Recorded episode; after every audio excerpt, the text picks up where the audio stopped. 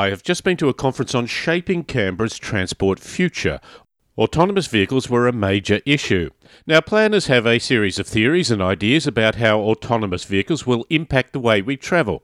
But what do the car companies think?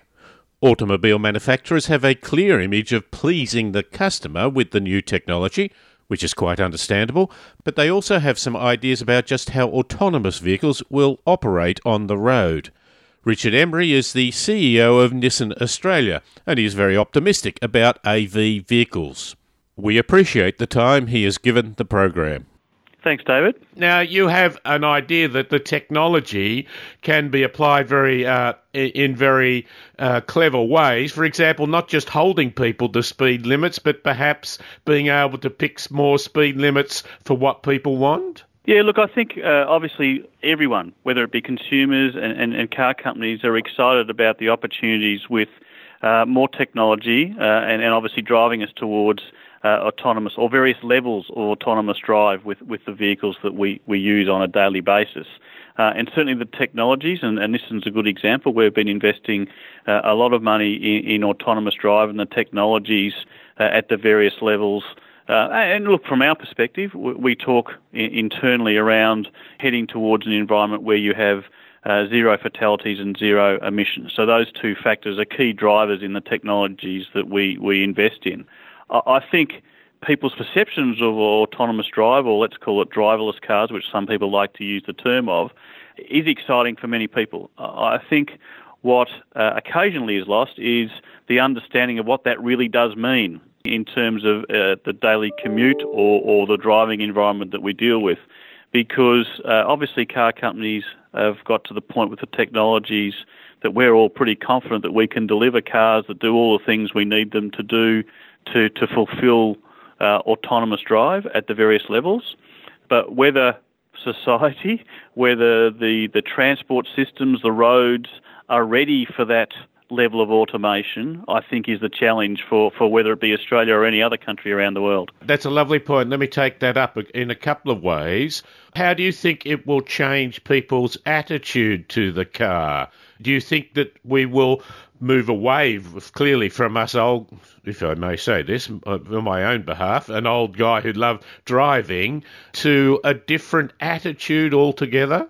Look, I think that is going to be up to how the car companies and how the technologies are delivered to the consumer. I would say from Nissan's perspective, we see the opportunities for autonomous drive technologies as being tools to allow people to enjoy and get more out of their driving experience than simply turning it into a, a white box that is used for commuter uh, distances. And I think there'll be different directions from various car companies and various government instrumentalities about how it's adopted. I think from Nissan's perspective, uh, I kind of half agree with you. And I think we agree with you is that we want to use these technologies to allow your driving experience with your, your Nissan product to be more exciting and to some extent safer and of course easier rather than it taking complete driving capacity away from the, from the owner. There'll be other markets and there'll be cities and there'll be governments who will see autonomous drive as the opportunity to just have a four-wheeled product deliver you from A to B. That's certainly not Nissan's attitude. Nissan's attitude is we can use all of these technologies and, and autonomous drive elements to assist your driving experience and to make your driving experience more exciting. You might compartmentalise that more then that when the car's in the city, then it, it goes on its own, but you might go out and enjoy it in other locations, be it a country drive or perhaps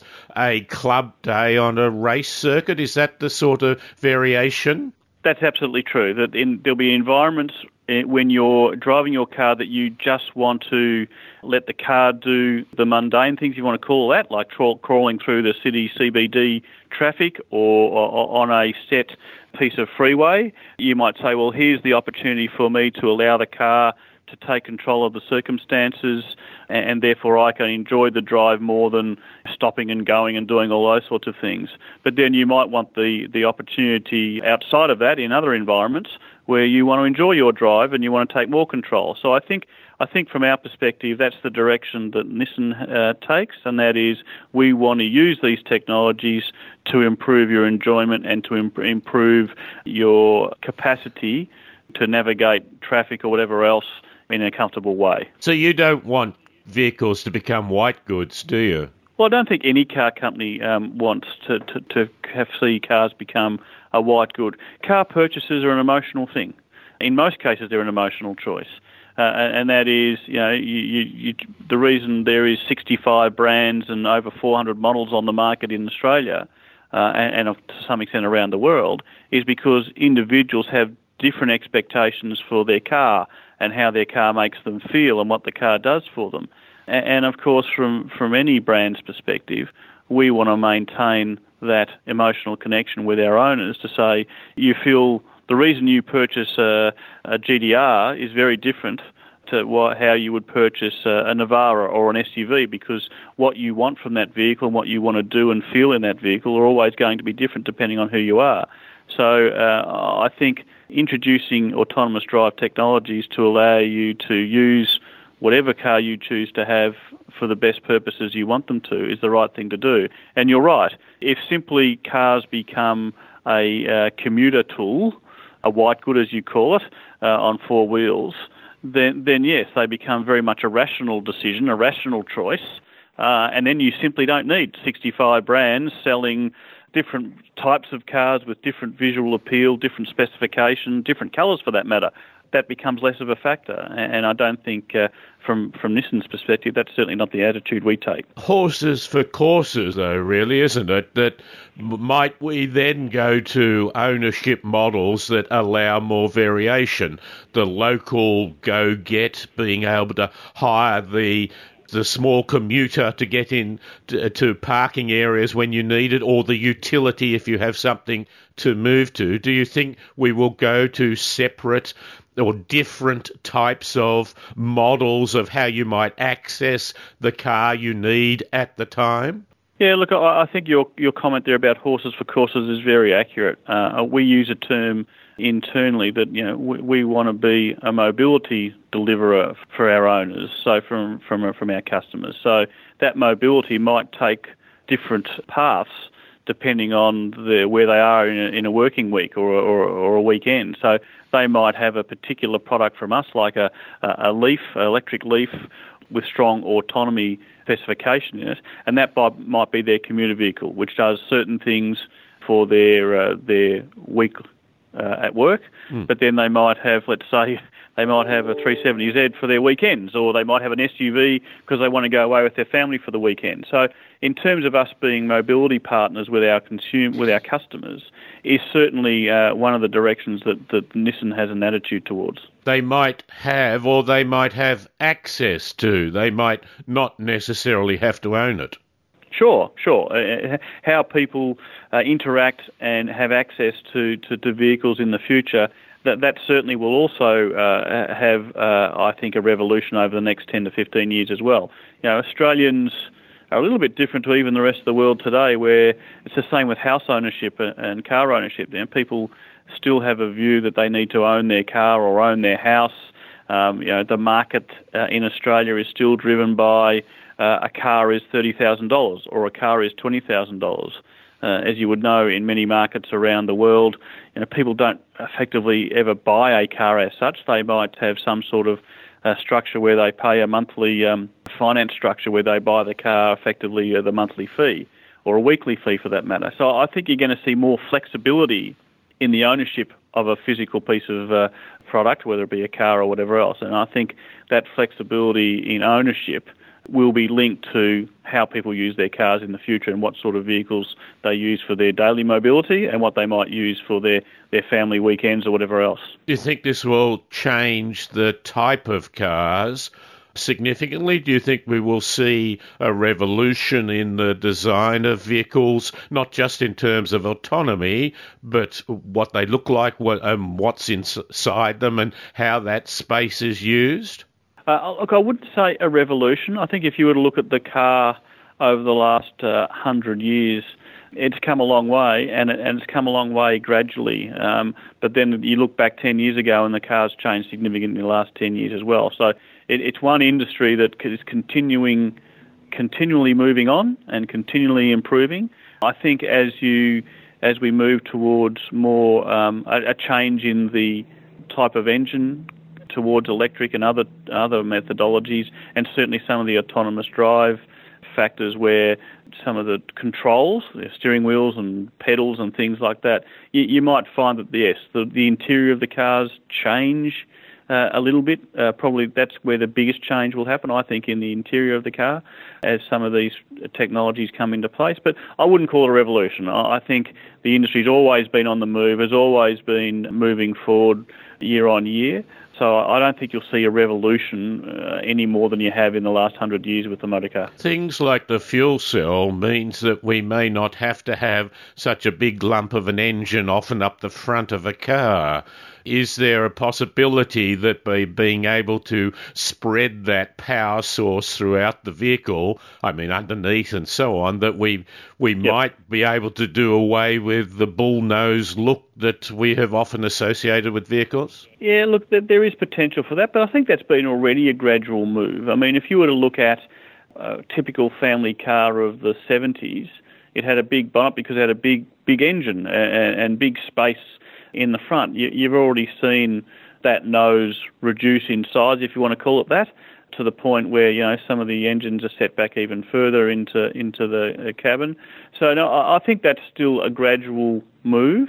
But yeah, certainly the smaller you can make the engine components and the the ability for you to move those engine components around the car and not necessarily be all necessarily out the front uh, in front of the dashboard, then of course you then provide access uh, for that space to be used for something else. But perhaps a gradual change as well. But not just talking about cars as the, the individual mobility. You talked about mobility in general. Two things. Well, the first is the idea of a carrying a number of passengers, uh, uh, the the sort of vehicle. I, I would use the word bus, but I'm not talking about 60 people. I'm talking maybe a pod of you know five to ten.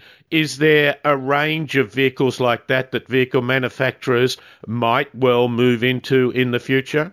Oh, they may well. Um, uh, obviously, individual car companies will be looking at different opportunities, and I think it also uh, depends on the geography. I mean, um, uh, Australia is a good example of uh, probably a country where it's going to be difficult to derive capacity and economies of scale for the sorts of autonomous uh, drive routes uh, for small, as you say, small, not small buses, but, but, mm. but pods, if you want to call it that. Um, I think the more heavily populated, shorter distance markets around the world are probably going to, you're probably going to see trials of that uh, in the next five to ten years. Because Australians live over a larger space. I mean, uh, a city like Melbourne is spread out over a, a huge uh, space, uh, which means the ability for you to have, you know, 10 people leaving from your street going to a specific space is unusual, uh, whereas that probably happens more in higher density cities in Asia and in Europe. So I think that's going to be slower for adoption in Australia than it is in other markets. But no doubt there'll be there'll be opportunities in some high density, uh, high volume um, cities around the world to, to have fixed route vehicles moving. Uh, uh, so you know, no need to have necessarily lots of 40 seat buses, but you might have you know five to six to even eight seat um, uh, vehicles moving people between A and B. Yeah, maybe not door to door, but still on a traditional transit notion of a corridor. Yes. And yep. perhaps where people may have to change a bit, but if the thing's happening very regularly and cheaply because it's autonomous, we may be able to do it. Yes. Freight is also, you do sell vans and things. Um, I know there are a lot of utes around, but I think I'm not quite sure that's to do with freight, but is yep. that is that another area the car companies might be looking at? I think any area where there is a fixed route. So if there is a, a fixed route where a vehicle or, or, something has to happen on a fixed route every day or at, a, a, at fixed time points, uh, I think that's where you'll see uh, opportunity for, for autonomous or more autonomy in the way that vehicle is controlled between uh, its various stops or between its its A and B uh, journey. Um, so yes, we, anything where you've got constant fixed route uh, activity, um, then then clearly that provides a great opportunity for some of the elements or some of the various levels of autonomous drive. Well, the other thing about that is that if it were purely freight, you might well be able to remove the the need for a driver, which totally changes the need for safety within the vehicle. Certainly, safety for what the vehicle could do is still paramount, but within the vehicle, we wouldn't need as much safety devices, airbags, or that if you don't have any people in the vehicle. Yeah, I mean, there's. I think I think that's one of the comments I made earlier is that uh, I'm not sure that the general public understand the implications for moving to, to the highest level of autonomous drive. Although it looks exciting on paper and some of the implications, uh, and that's a good example of uh, one of the implications for it, that if you have a, an autonomous vehicle that may not need any person or any passenger uh, on board, then its requirements from a safety perspective uh, are reduced. Of course, it still needs to have some of the elements that you know any car company has to work with at the moment around pedestrian uh, mm. safety uh, and things like that. So there's there's always going to be elements that, that need to be incorporated. Some of the implications for, for full autonomous drive, uh, I, I, think uh, a lot of people within society need to uh, consider some of those implications that probably aren't front of mind. And I think you and I have discussed before the need for speed limits. Um, mm. You know, if, if you have autonomous vehicles on a, on a piece of highway, then you don't really need to impose a speed limit because the autonomous drive systems are as effective or can be as, as effective at 60 kilometres an hour as at 200 kilometres an hour. But then, of course, uh, you have to consider the fact that there'll be other vehicles on that piece of road that are hmm. not autonomous. So uh, it, it, will be a lot of things for us to consider as a society. So I'll finish on that timetable. Do what? What do you think we'll see? What? How quickly? I guess how progressively quickly will this happen? Look, I would say to you that the car companies are very much advanced. Uh, so, in fact, the technologies that we, we all thought, uh, you know, perhaps five or ten years ago were, were, were pipe dreams. The, the, the, car companies, if you consider the combined investment of all the car companies around the world in, in autonomous drive, there is considerable technology ready to ready to go. So, I think the technology in the motor vehicle can deliver the sorts of autonomous drive that we all thought perhaps in the past was impossible.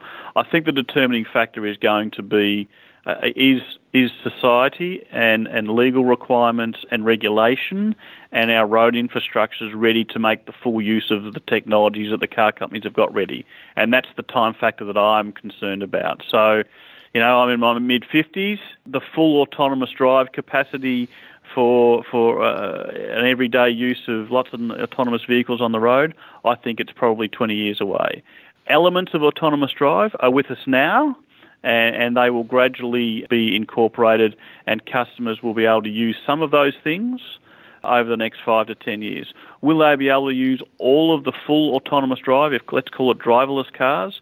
I think we're still some way off, and, and I'm not sure that we're all ready for the full autonomous drive vehicle in the next 20 years. But uh, I might be uh, I might be getting a bit old on that regard. I'll have to tell my child, my children about it. Maybe they will they will experience it in its entirety. Richard, that has been lovely. I appreciate your time. Thank you very much. Thanks, David. And that's Richard Emery from the CEO of Nissan Australia talking about autonomous vehicles and where we might head in the future.